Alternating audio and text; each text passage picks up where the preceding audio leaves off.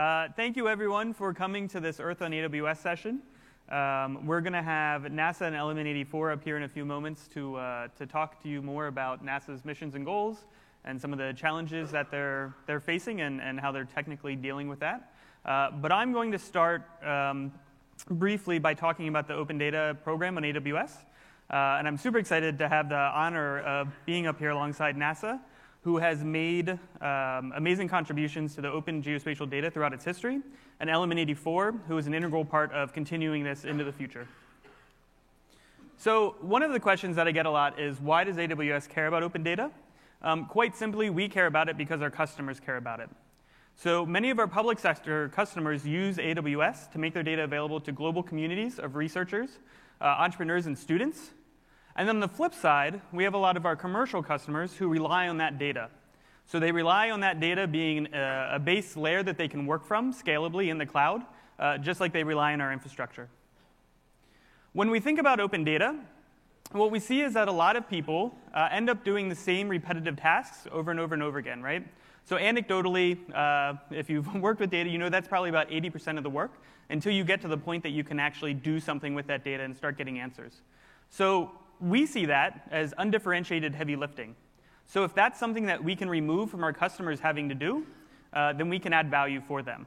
So what's a practical example of this? So this is a graph uh, by Drew Bollinger from Development Seed.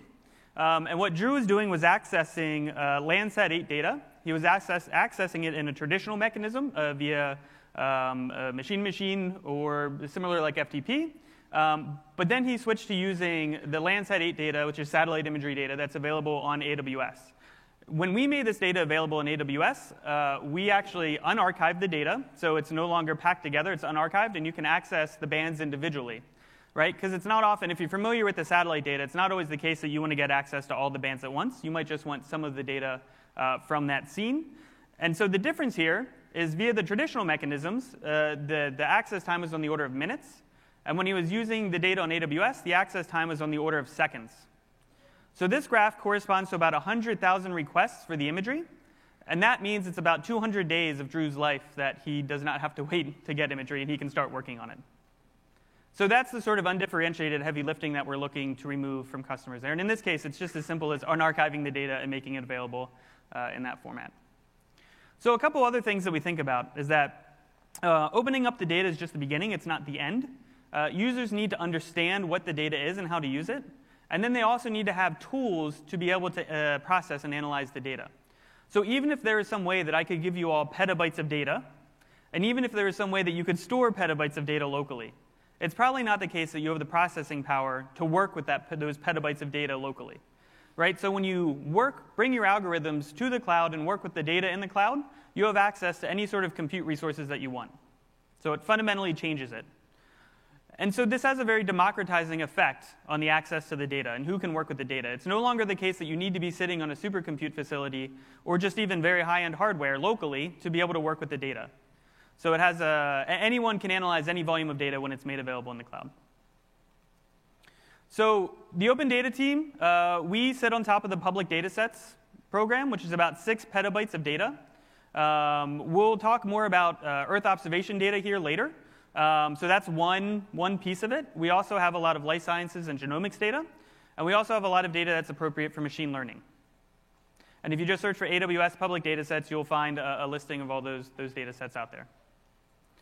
So for the Earth observation, we started this about a year and a half ago. It's the Earth on A W S initiative that's also in the name of this session. Um, and so basically, this is a home for geospatial data in A W S. So it has links to data sets that might be of interest. Uh, there's climate models, aerial imagery, elevation models, uh, OpenStreetMap data is up there, satellite imagery. Um, so there's a whole bunch of different types of data. Um, but then it also has our customers talking about how they're using those data, right? Uh, and how they're using A W S for that data so that they can uh, help you all learn how to get started with A W S and geospatial data more quickly.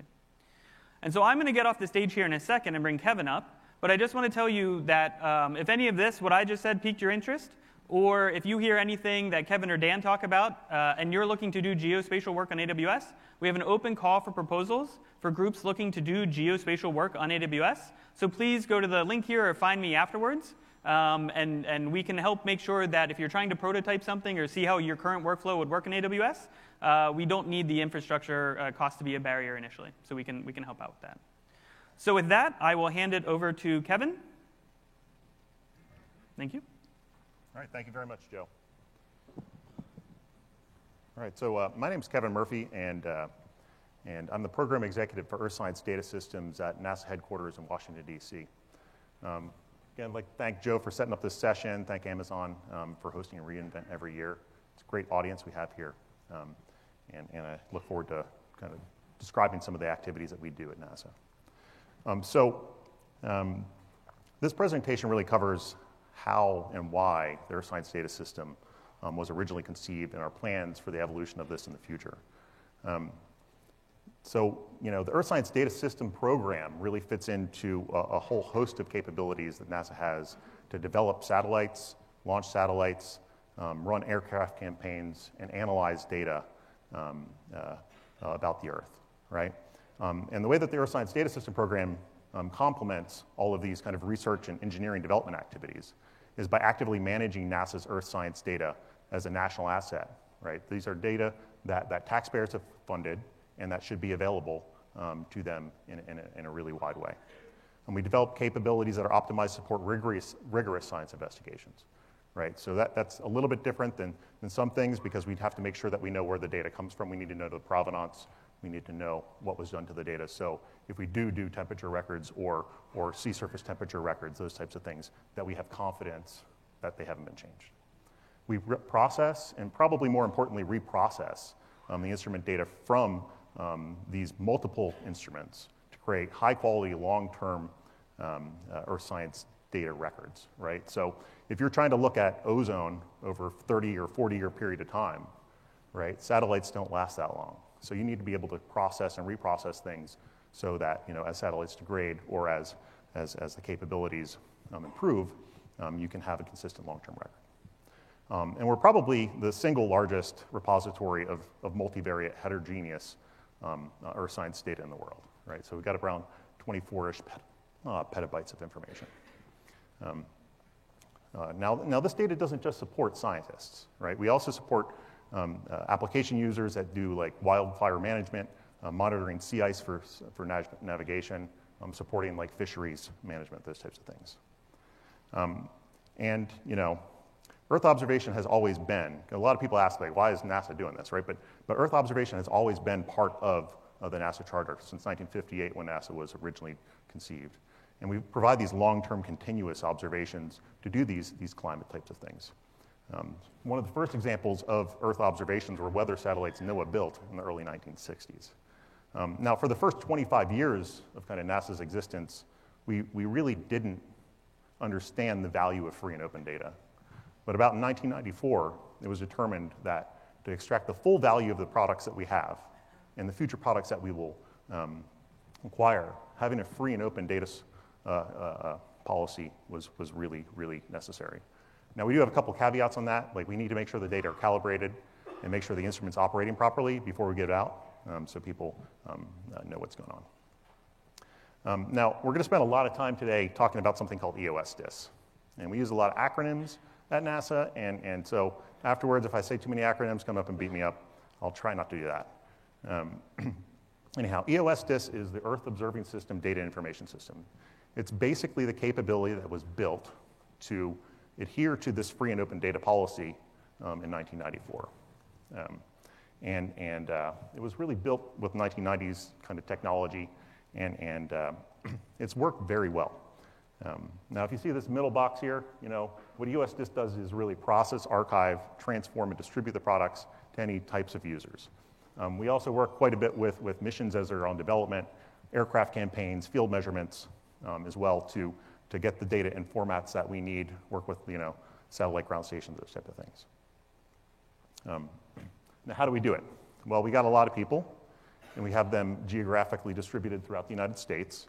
Um, uh, And, and the way that we do it is this. You imagine satellites transmit data to the ground, right? Then we have these things called science investigator-led processing facilities, which process um, those instrument data into higher-level products, right? So we go we call them like level zero comes from the satellite, level one is, is a basic type of data, level four is like model output. And we process it through all that chain of things.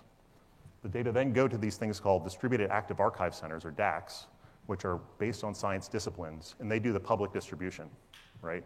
They have um, uh, uh, the responsibility for the long-term archive, and they develop specialized end-user tools um, and services for the science communities that they support. Now, you can imagine, you know, a physical oceanographer has a whole different set of tools, tools that he uses or she uses um, than, than an atmospheric scientist who, who may use a whole different set of measurement types and techniques and even languages. And that's what these D A Cs do, is that they help translate the information that we have into these communities. And they also play a critical role in helping us evolve the systems over time and those capabilities. Um, we got about three million users per year that use these things. We, we ingest about four to five petabytes right now per year into this system, um, and we distribute around twenty, twenty-four petabytes per year, right? So we really are kind of an ingest and distribution system with some search and dis, uh, discovery in there. Um, but we need to link these pieces together, right? You can't go to twelve different spots and, and go and find the data that you may need to do integrated Earth system science, right? Lakes and, and rivers and, and oceans are all connected, and they are slightly different in terms of how we char, uh, carve up the data. So we need, we need ways for people to access the entire archive, and actually archives outside of NASA, to accomplish their science goals. And the way that we do this is that we have some things called EOSDIS common services. And they provide common discovery, visualization tools, and services spanning all our D A Cs and S I Ps uh, to improve the discoverability and accessibility and usability of our products. These are all based, well, increasingly based on open A P Is. Uh, maybe we don't have all open A P Is at this point. Um, but this allows developers, maybe in this community, to mix and match those services to develop um, clients that they can use to satisfy their own communities. So like a really good example of this would be, um, you know, P B S has a clouds lab, and they, they, they invoke some of our services to help kids understand um, components about um, earth science, right? And they don't have to use our clients, they can just go use the A P Is.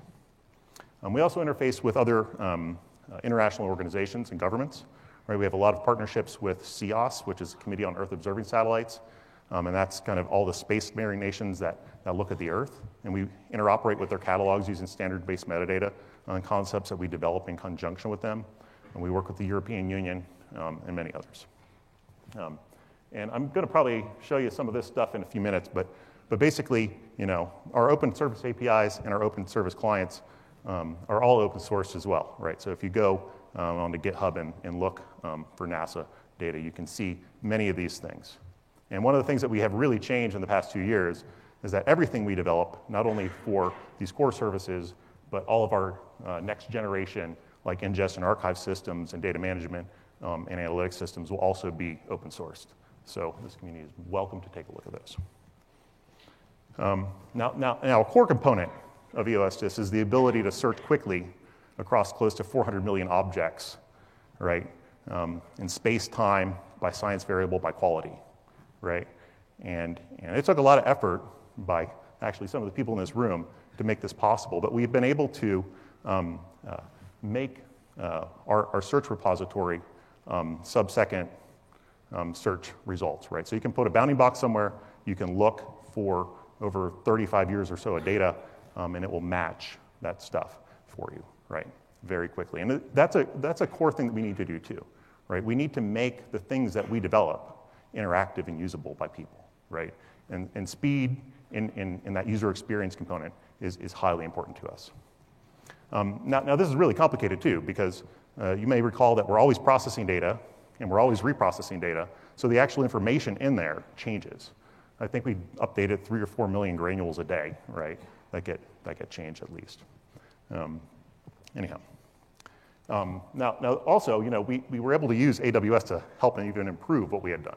So I think we started the, the C M R project, I don't know, five years ago or so, um, built it out onto an on-premise solution um, that, that really achieved ninety percent hit rates within sub-second search across all four hundred million or so granules that we have. Um, but by moving it to A W S, we were able to improve that and, and kind of reduce the sustained engineering costs that we could plow back into more um, uh, capable technologies. Now, there are two main uh, comp- Two main ways to, to look at our, our entire um, data archives, right? One is really a data-centric user approach, right? So if you go to something called earth data dot nasa dot gov, um, that's our primary kind of portal into all of our, our data products and our D A Cs. Um, and it has something called Earth Data Search. So if you really know what you're looking for, right? If you know that I'm looking for, you know, an atmospheric temperature at this altitude, you can put that type of stuff in there, right? Or it's millibars, right? It's not altitude. But, um, but if you're more of an imagery-centric type of user, um, we have a thing called um, uh, Worldview, which shouldn't be confused with the satellite, but um, uh, it's a web client that allows you to have access to our, our global imagery browse services, right? And that provides time uh, series information for people to view. And what I'm going to try to do here is switch to the demo computer and show this. Okay, so um, let's see, what are you looking at, right? Um, what you're looking at here is, is data from today. Okay, this is data taken by uh, uh, the MODIS instrument on, on the Terra satellite, which has about a ten thirty a m overpass time, right? So it does this every day. It looks at the entire world every day.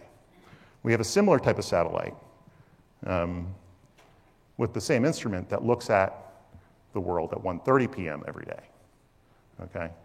And, and this is important because you need to have different types of, of viewing geometries, different types of illumination from the sun to look at different types of environmental phenomena. Typically, if you're looking like land type of information, you want to look in the morning because there are fewer clouds. And if you're looking for clouds, well, you want to look in the afternoon. Um, we also work closely with, with NOAA. So we've been able to um, take the heritage instruments that you saw up there, which have been running for seventeen or so years, and, and, and add data from this thing called SUMI N P P, VIRS instrument, um, which was launched about four or five years ago. Uh, a sister instrument to this was launched called J P S S just a few weeks ago. Um, um, so we plan on having these types of data available for, for many decades. Now, now, just to show you kind of why it's important to be able to look across multiple domains and to understand how the environment is connected and how different components of the environment are connected, I'll, I'll give you a couple demonstrations here. First, um, we find that our scientists, and actually most users, um, want to be able to see things at full resolution, right? So, so we need to be having uh, the, the capability to zoom in to full resolution, which is about two hundred fifty meters for this um, satellite. So a pixel is about two hundred fifty meters on the side.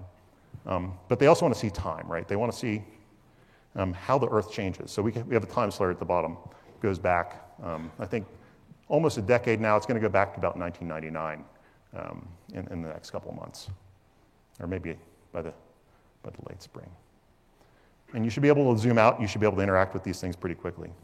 Um, and that's pretty neat, right? Um, we do a lot of polar work, so, so we need unique tools that, that represent the poles, right? Because you have different types of projections, different types of, of sampling capabilities at those locations, right? So we have some unique capabilities there.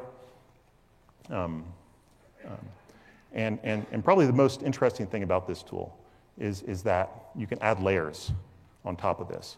And those layers are our higher level products, right? So this is just a corrected reflectance image, right? It, it makes, you, makes it kind of look like your eyes would see it from space. But we can see all sorts of different things in different spectrums of the, the elect- or different components of the spectr- uh, electromagnetic spectrum, right? So if you, if you click this Add Layers button, you have access to about four hundred layers that we update almost daily that you can lay on top of here that, that look at things like, you know, the aerosol, aerosol optical depth or, or how, how turbid the atmosphere here is um, between you and, and the satellite sensor.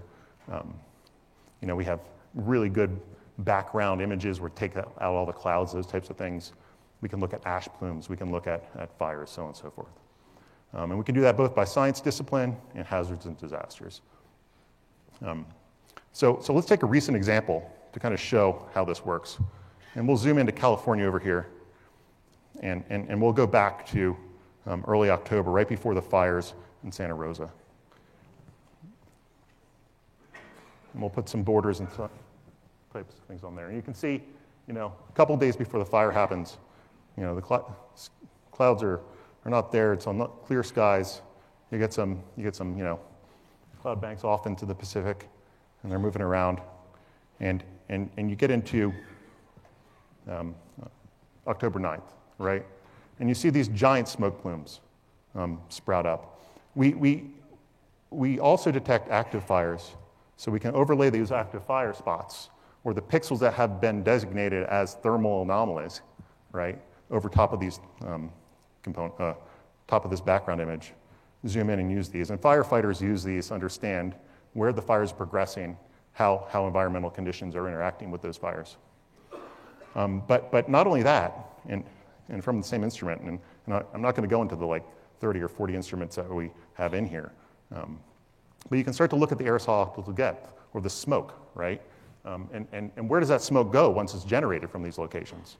If you use a time slider, you can go forward in time, and you can see that it kind of wraps around and starts going up into the northeast.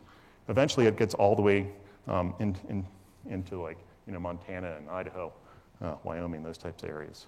And, and when you see large fires like this, large um, uh, disturbances, they can they can spread all over the world, right? And, and it's very important both for understanding how hurricanes form, right?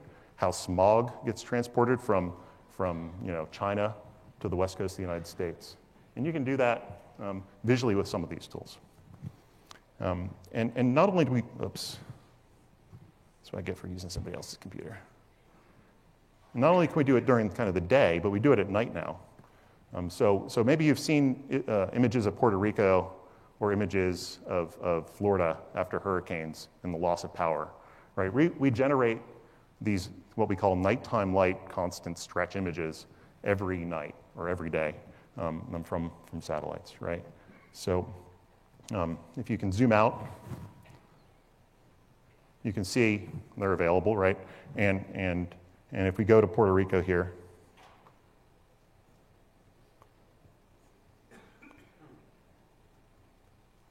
we go to late August.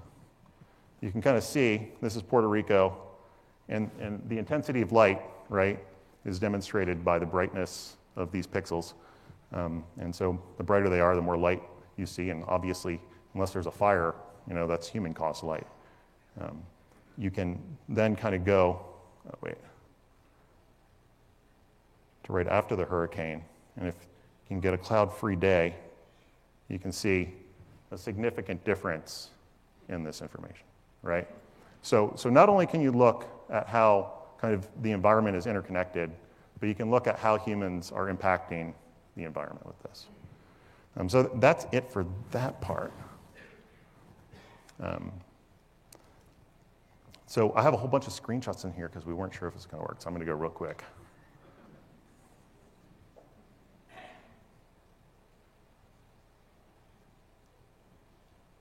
Okay, so preparing for the future. Well, you know, we've been doing this for a while, um, and we've been doing it consistently for a long time. And we have some, some pretty significant advantages um, on the horizon. Okay, so um, this kind of graphic, the lower half of it are, are things that are actually on orbit and taking data, right? Um, And some of them have been up for a very long time. Um, if we go kind of, actually this should be different. We have Cygnus launched as well. Um, but the rest of these things are all um, taking data. I SAT two is gonna launch next year. GRACE follow-on, which looks at gravity, looks at like uh, the reservoirs of water um, and aquifers is, is launching.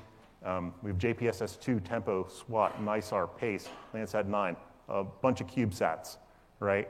Um, we have a bunch of things that are going on the International Space Station to take kind of unique measurements of the Earth. Um, we have this other thing called the National Research, Research Council's Decadal Survey, which prioritizes future measurements for us, right? So the things that you see here, we're bending metal or we're about to launch, right? Um, and people, when they use our products, are expecting them to be more usable, which is actually kind of difficult. Um, so, so we have a lot of challenges, right? Um, and this kind of chart always scares me because I have to pay for it. Um, but but uh, basically, the issue is, is that we're going to increase our ingest rates from about four petabytes a year to fifty petabytes a year in about five years with the things that we know that are going to launch, right?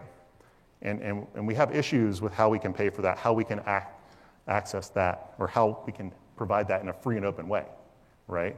And, and that's kind of where a lot of our development activities have been going lately. And that's what Dan's going to talk about um, in a few minutes. Um, but, but there's some key components to it because, you know, we need to have open data. We need to have open source software so people have trust in the results. And, and that applies to the whole stack of software, both in, in terms of our algorithms and science processing software, as well as any of the transformation types of software that we build. Um, and so we are embracing a cloud-native um, uh, policy for these types of things. We want to bring people closer to the data, right? Um, and I thought it'd be interesting. I had a rocket video in here. People usually like those, but they were like, no, you don't have enough time. So anyhow. Uh, I'll give you some NISAR quick facts here. So NISAR is, is basically, um, it's, it's going to be a, a satellite um, that's a collaboration between NASA and the Indian uh, uh, uh, Space Re- Remote Sensing Organization. Um, and it's going to be a SAR, or synthetic aperture radar imager, um, or not just imager, uh, uh, measuring capability. It has all weather capabilities, right? It can look through clouds. It can look day and night. It's an active Um, uh, sensor, um, and, and what it really allows us to do is look at small changes um, to the Earth movement, right? So you can look at things that pre and post earthquakes. You can come up with damage proxy maps, those types of things. You can look at um, uh, flood maps, right, through clouds, um, those types of things. It's going to create around thirty-eight petabytes of data a year. Okay. Um, we have another one called the Surface Water and Ocean Topology Mission. There's a lot of text up here. Um, but this is going to really change how our users interact with data, right? So, so people that are going to use these data are people that are traditionally using stream gauges, right? So they're out there measuring the height of water with, with, a, with a ruler, for instance. And now we got to figure out how they can use these high precision LiDAR measurements from space, right? And, and how do you do that? Well, there's a lot of education, and, and there's a lot of um, processing behind that. Um, so, you know, basically we need to better support our interdisciplinary earth science researchers. We need to um, understand how we can make our archives more interactive, right? We need to be able to afford it. We don't have a lot of money to do this. Um, and we need to be able to work with others because we are not the only uh, group that does Earth observations, right? Um, so, so our, our model, obviously, and this is obvious why we're here, right, um, is to bring the data close to the compute, right, um, and to utilize as many services as we can to do that. And Dan's going to talk a lot about how we're trying to implement some of those capabilities. Um, but what I'd like to leave you guys with is that, you know, we we have a whole bunch of open A P Is, like the imagery services that you saw on there. There's a there's a a W M T S or some sort of uh, similar type of A P I available that can be used by anyone, right? Um, we have a, open A P Is into our C M R um, uh, uh, metadata repositories. We're increasingly having open A P Is into our data itself. And, and we ask for everybody to help um, understand, you know, these products, develop products for themselves or, or their communities, so that we can get this information into more people's hands. Um, we do have, kind of like Amazon does, a, uh, uh, uh, uh, a way to give grants to people, and we have an access call out right now for people who want to do things with machine learning on this, or, or develop, you know, uh, search revo- uh, improved search results, those types of things. Um, so if you're interested in that, you can come up and talk to me later. Um, but, but I really appreciate the opportunity, and Dan, please come on up.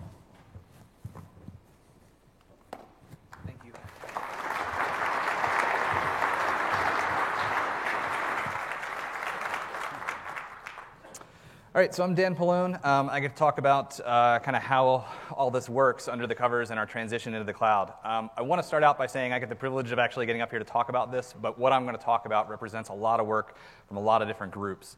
Um, and so it's, I want to make sure that they get the recognition they deserve. So uh, kind of starting this off, um, as Kevin mentioned, um, E O S is really a set of interconnected systems, right? So we talk about the one he showed is Worldview and Earth Data Search. That's sitting on top of a high-performance imagery system called the Global Imagery Browse Service.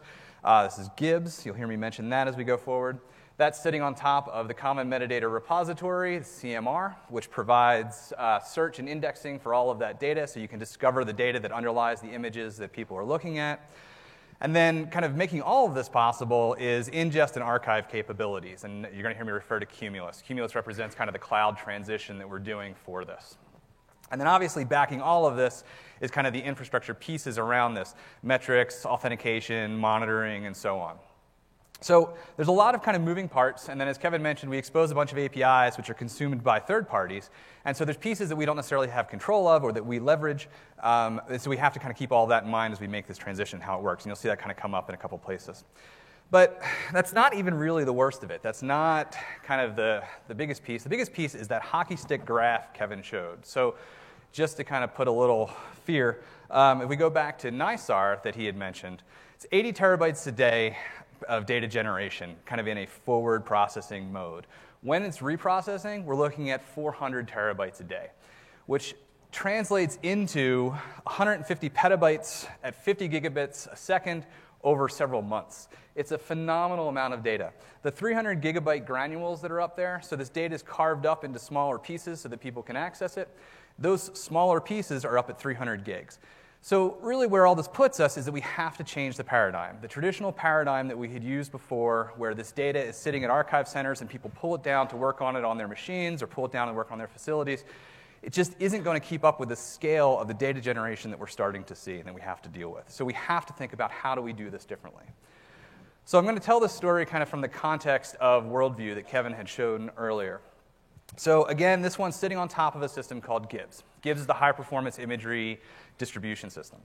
That was where we started. We took a look at that and said, all right, if we were to transition to the cloud, what does that look like? And what would it look like for Gibbs? What would we do? So at a high level, kind of just looking at a component breakdown, we took a look at Gibbs, and we kind of approached it from three different ways. First one was just, what if we forklift this? Just pick it up, drop it in there, do a cost model analysis on it. What does that look like? And the second one is, all right, let's take some of the low-hanging fruit, the obvious stuff. Let's swap out the database for R D S, things like that.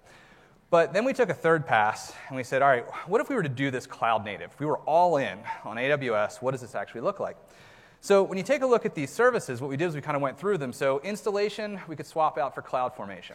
Inventory management, kind of you know, the GlusterFS, the big file systems, and the RAIDs that we needed to deal with get swapped out for S three. Configuration management, deployment infrastructure, all that kind of stuff. Again, CloudFormation. Subscription service, we can swap for S N S and S Q S. Zookeeper, uh, to open source uh, job management, can get replaced with DynamoDB and S Q S. Authentication, we swap out for I A M. Management, I'll come back to that one. That one's going to turn into what we call the scheduler and the dispatcher.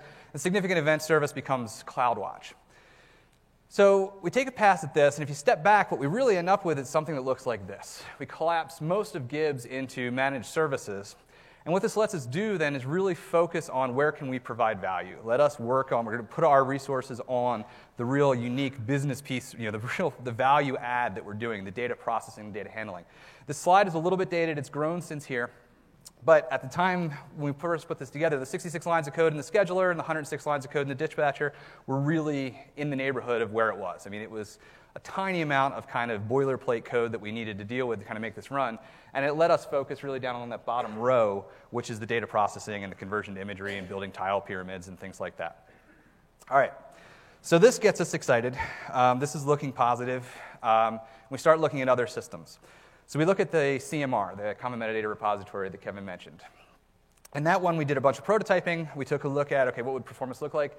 Internally, the C M R is made up of a number of microservices. So there's kind of a lot of internal chatter between uh, when a request hits, kind of do some internal processing, some searching, and then coming back out. So we did some prototyping in A W S to look at latencies. That was going to be a big deal for us, making latency requests across microservices, and what does that look like?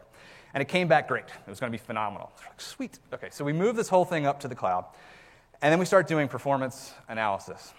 On the left-hand side is a graph of on-prem performance. And if I mark it here, that's five hundred milliseconds. So Kevin mentioned sub-second search across the four hundred million uh, granules. The left-hand one, that's five hundred millisecond response time. We were pretty consistent, occasional outliers, but generally it looked like that. On the right-hand graph, that is uh, the A W S deployment. And if I mark five hundred milliseconds, we're there, right? And so if you look, there's actually a lot of white space underneath that five hundred milliseconds. We were seeing performance times that were better than on-prem, but it was really noisy.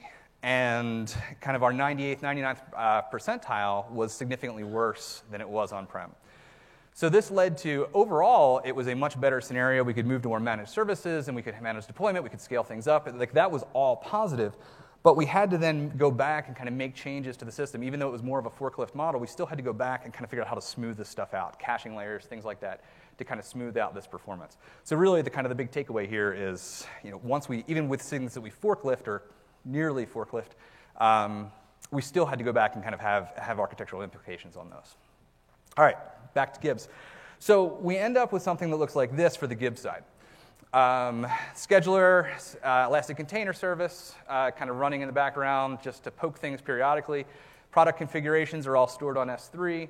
It pokes the Lambda function that goes out and looks for new data, sets up another S three drop of here are some U R Ls we've got to go fetch, start moving this data in. That trigger ultimately triggers another set of Lambda functions, so we can kind of do this in parallel. We can do this across multiple data providers, across multiple S I Ps that Kevin had mentioned earlier to pull this stuff in.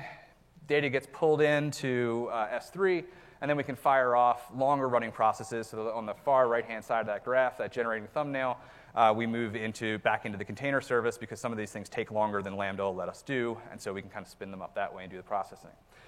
All right, so we're feeling pretty good. This whole prototype goes up. It looks good. It runs. We're pretty proud of ourselves. And then reInvent twenty sixteen happens. And reInvent twenty sixteen, uh, out comes step functions. So this kicks off this whole discussion of like, oh, man, we just implemented step functions. We just did it ourselves. What do we do now?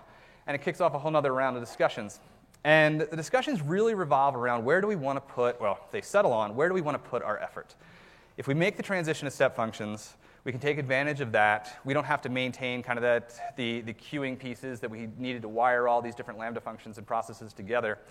Um, but it meant going back and revisiting some of the things we had just done uh, you know, this time last year. So if you look at this, this is October seventeenth to the twentieth of this year. Right? So these are the announcements that came out in those three days. There have been, at the time I put this slide together, a little over seventeen hundred, or sorry, seven hundred announcements from A W S related to services and features and enhancements and everything else. It's about seventy a month. It is so hard to keep up with this. And this is an ongoing issue, right? There's this constant kind of churn of the underlying infrastructure. They're phenomenal about not breaking things and not deprecating things and forcing transitions, um, but there's always something new and shiny out the other end. So we had to really think about it. We went back and we looked at our architecture and really decided that this was like so last year, and we needed something new. Um, and so bear in mind, this was Q two, and reInvent twenty sixteen was Q three. So we're like, you know, two and a half months of happiness. Um, so ultimately, we made the, deci- made the decision to, to do the swap. Um, we pulled out uh, kind of the underlying pieces we had put in, replaced it with step functions. If you notice in that middle bracket there, that workflow execution, um, that looks pretty similar to what was there before. A set of Lambda functions doing discovery and synchronization. We have E C S doing our long-running processing. Um, another Lambda function to send that data to the C M R. The data is being stored in, um, in S three, uh, made available that way. Uh, and really what we've done is kind of replace some of the, the undifferentiated heavy lifting that Joe mentioned earlier, swap that out for step functions. Um, full transparency, this is still T B D. Um, this is implemented, um, but uh, you know, there's, there's growing pains inside of step functions too, and so there's just a, you're trading. But the decision, the thing that really pushed us over is that the scale at which A W S can deploy a service in terms of how many people can use step functions, how fast they can innovate on that, how fast they can build that out. Anything that we were going to do in-house was going to be something we were going to have to build, maintain, and continue to push on. And it was resources that weren't going to kind of our unique business value that we were adding. So that was why that decision happened. So we get here. So putting that in context, it's kind of this piece. And I'll run through this diagram. It's going to show up in a couple times. So I'll run through this. So starting at the bottom is the, the S I Ps, the science piece that Kevin mentioned. So data generation. Um, moving up the stack, you get into a Cumulus that I mentioned before. That's the step function piece that does ingest and archive. The cloudy thing there is, is the archive. And then sitting on top of that are a set of services. So I'm going to kind of walk through a couple pieces of this. But so if you take a look at this in terms of mapping it over to A W S capabilities and managed services, it looks like this. So starting at the bottom on the left hand, the uh, H T T P, F T P, that's kind of your traditional science generation data. That's they're, they're producing data on-prem, they're putting in an F T P or H T T P location, we can fetch it and move it up the stack. The right-hand side of that one, though, at the very bottom, is basically a cloud-aware data provider. So this is someone who can do processing, data generation in A W S, putting the results in S three, and saves us a move. That is key to how we're going to handle things like SWAT and NISAR, the, these massive data generation rates. We can scale those out in A W S, put the data in S three, and avoid moving you know, fifty gigabits a second across kind of an on-prem network to get it into A W S. We can just produce it there. Sitting on top of that, we have Cumulus that I mentioned with the container service and Lambda and step functions and those pieces kind of tying that together. Sitting on top of that, ultimately, that's all feeding data into S three, Glacier, and then potentially an on-prem disaster recovery type uh, site there um, using data lifecycle to kind of move that data off to the right. And I'll talk about that one more time at the end. So moving up, we get to this egress solution. That's kind of the box in the middle. And the egress solution is, okay, so how do people actually use this data? How do we actually make it available? Well, it turns out we deal with you know, really kind of four classes of egress. On the far right-hand side of this, di- of this slide here is the A W S compute. That's, in some sense, the easiest one. That's a, I'm going to spin something up. I'm going to hit the data. It's already sitting in S three. So we're going to kind of ignore that one for right now. But we're going to talk about these other pieces. And the basic, simplest egress solution is we just expose the S three buckets out to the internet, let people pull data out of S three. We can get fancier, and we can put something like CloudFront in front of it and do distribution that way. We can get another notch, right? This is, NASA has a lot of infrastructure that could be leveraged. We could do a direct connect and then do distribution through an on-prem pipe or kind of out of existing infrastructure. Or we can kind of go even fancier and get to this idea of request limiting with Lambda and A P I Gateway and kind of doing signed U R Ls, and kind of that lets us metri- or, uh, manage kind of egress information. The key thing here is not so much these potential architectures, but it's that just with those different architectures, with the same data moving through that, the cost is thirteen x from the cheapest to the most expensive. It is a huge deal. Egress is a big thing that we have to deal with and we have to pay attention to. Um, but it wasn't our only issue. Um, we have another piece of this. So by virtue of being um, a federal agency, there is this thing called the Anti-Deficiency Act. And the Anti-Deficiency Act basically states that we can't have an unbounded cost. So you kind of line that up against something like Elastic Compute, and we can you know, just turn the knob, and it goes faster, or it goes you know, more. Um, we needed a way of managing our egress costs. All right, so for that, we moved to something we call the circuit breaker. All right? So the idea of the circuit breaker, uh, that analogy kind of holds. When you're in a situation of either your toaster oven's going to burn your house down or you throw the switch and turn off that outlet, you throw the switch.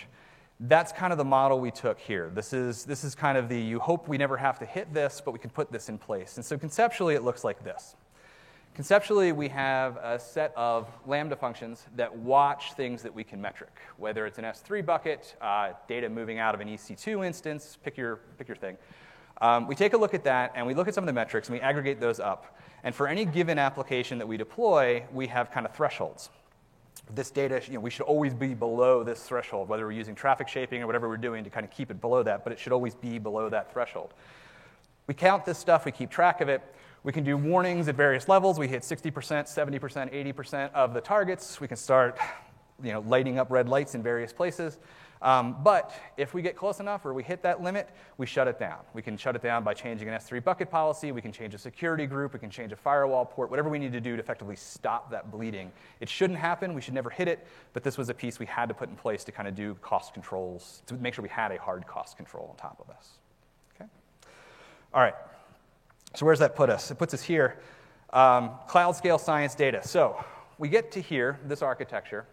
Um, we can generate data at scale in A W S, put the output in an S three bucket, make it available that way.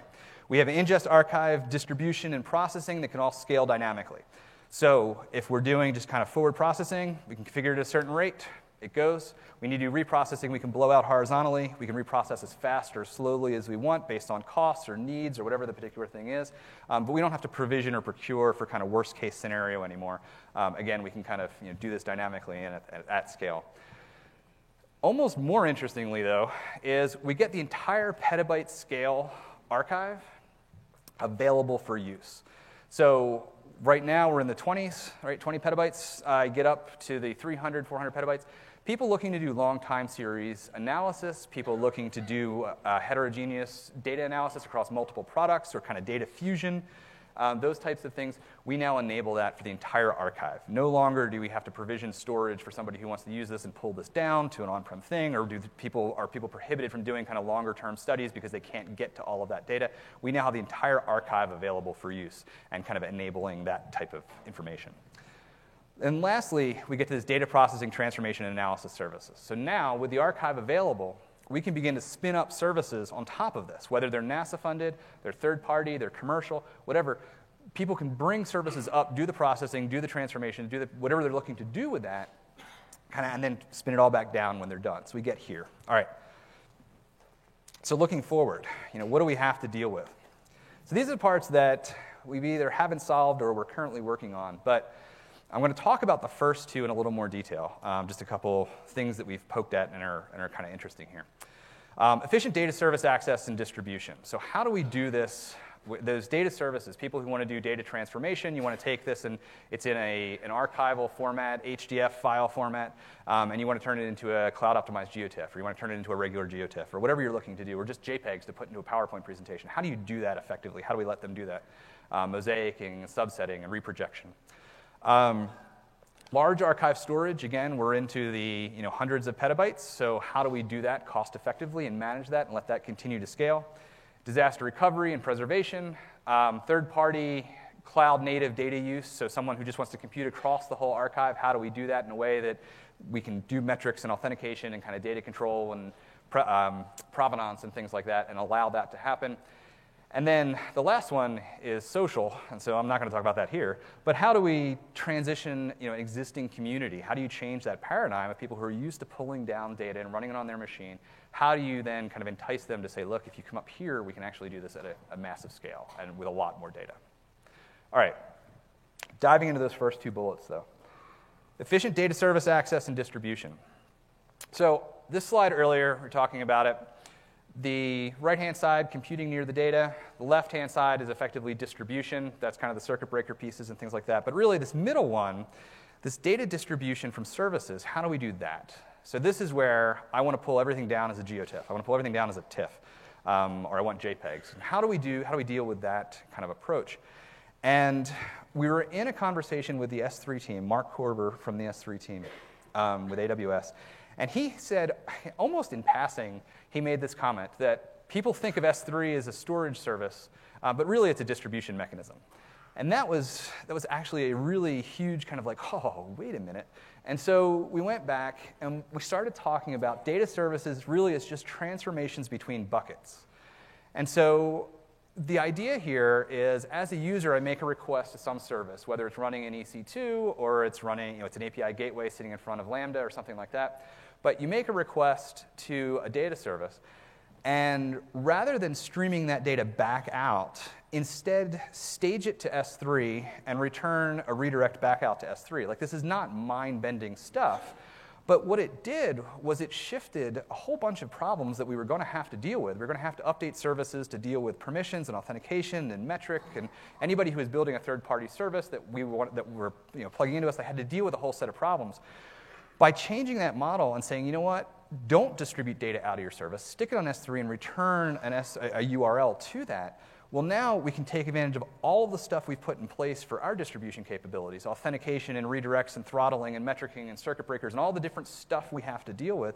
We can offload all of that to the same infrastructure.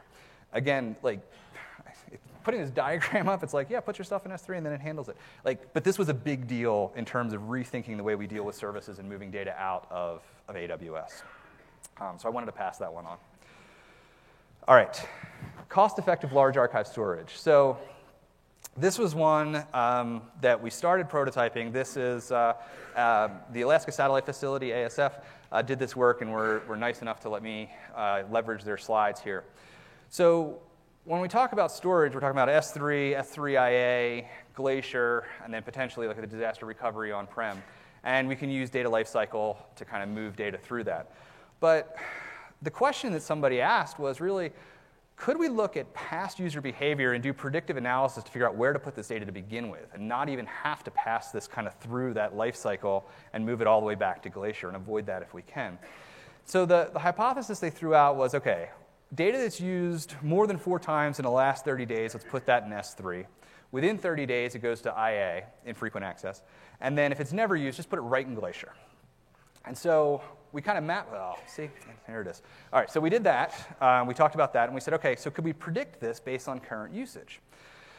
So we looked at, we leveraged A W S's machine learning infrastructure. This is not, you know, we didn't do kind of custom model development and fire up TensorFlow. Like we just, this was, we leveraged A W S's managed service for machine learning. And what we did was we put together, we put all the records for products ingested January twenty seventeen, pulled their download history, and set the training column just looking at the classifier, basically just looking at was it used more than four times in that month.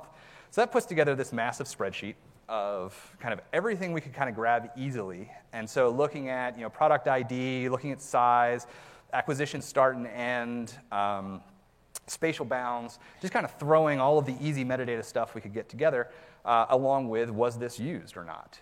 And then fed this through uh, you know, as a training set. And what we found was it, it came out kind of interesting. It was a, um, this slide doesn't show kind of, this is an earlier version. It has, it's still being evolved. We have not deployed this. But we could get a reasonable guess. And what that really meant was now it really became this kind of conversation of how much does it cost us, either in time or dollars, to pull it out of Glacier if we're wrong, and then just balance those two and say, like, okay, it's, it's okay to be eighty percent accurate. Uh, or seventy-five, or you know whatever level we kind of need before the, the economics shift that to say, you know what, it just makes sense to stick it in Glacier. It's okay if we're wrong because we can pull it back out if we need it, if somebody hits that data and we were just wrong on it. Um, so this is how we're looking to kind of get past just basic, simple life cycle stuff and getting to really knowing where to put that data to begin with. All right, so where does that leave us? Um, you kind of in summary, Uh, we're seeing the same data explosion that is being felt across this industry. Um, and it's it's going like this. It's not a linear growth. It's a curve. Um, and it's it's fast. In addition to that, the cloud not only gives us a way to kind of deal with that data, um, but it gives us an opportunity to kind of change the paradigm. How do we build software? How do people consume the data that we're using?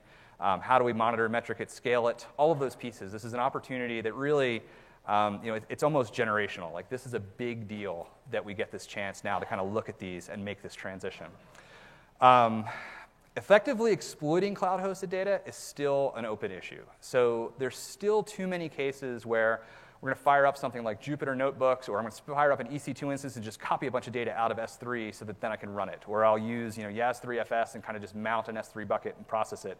Um, it's not, this isn't really a solved problem, um, and it's still something that we're trying to figure out how to kind of deal with. Um, we do a lot of packaging up of legacy Fortran code that's been scientifically vetted. It's very valuable algorithms, uh, but they have to get packaged into a Docker container and then run in some way that can process against this data that we now have sitting in S three, and kind of how do we manage that. Um, authentication and metrics is still an issue. Uh, again, it's kind of the same problem. How do you not get in front of all of the scalable systems? If you take you know, S three and you put that there and then you put an authentication system in front of it that can't scale, uh, we've defeated the purpose of, of putting that stuff up there, and it makes it really difficult to use. So it's something that we have to deal with. Um, and then lastly, as Kevin mentioned, most of this uh, that I've mentioned is up on uh, GitHub, either under GitHub slash NASA, or uh, if you do some Googling, it may be under a slightly different branch in GitHub, but it is there. Um, and then as we continue, as more pieces are built, uh, they'll end up there as well. That is all I have. That's it.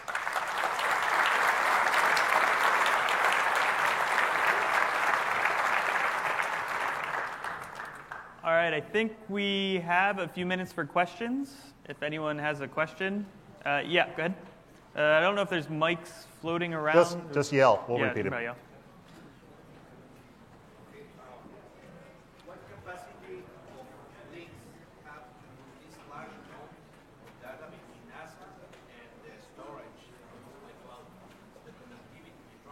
Hmm. So, so your question was, what's the connectivity between NASA ground systems and?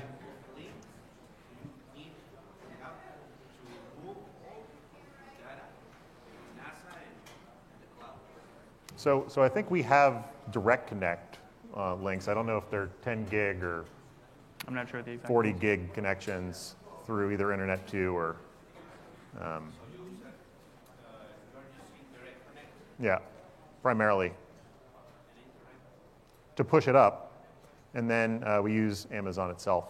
That's the idea, mm-hmm. to distribute it. Right, no problem. Thank you. Uh, other questions?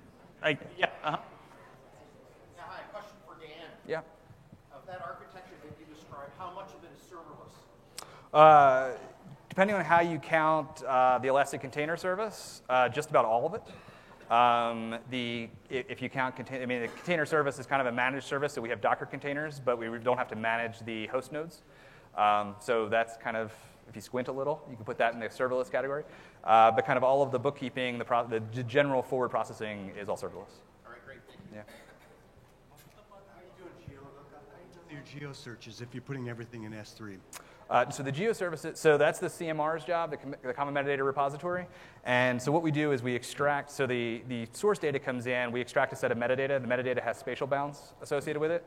Um, we actually use Elasticsearch for that. Um, but uh, with ele- because of the, the types of spatial searches we have to do, the polar searches that Kevin had mentioned, we have uh, kind of satellite swath passes and, and complex spatial filtering.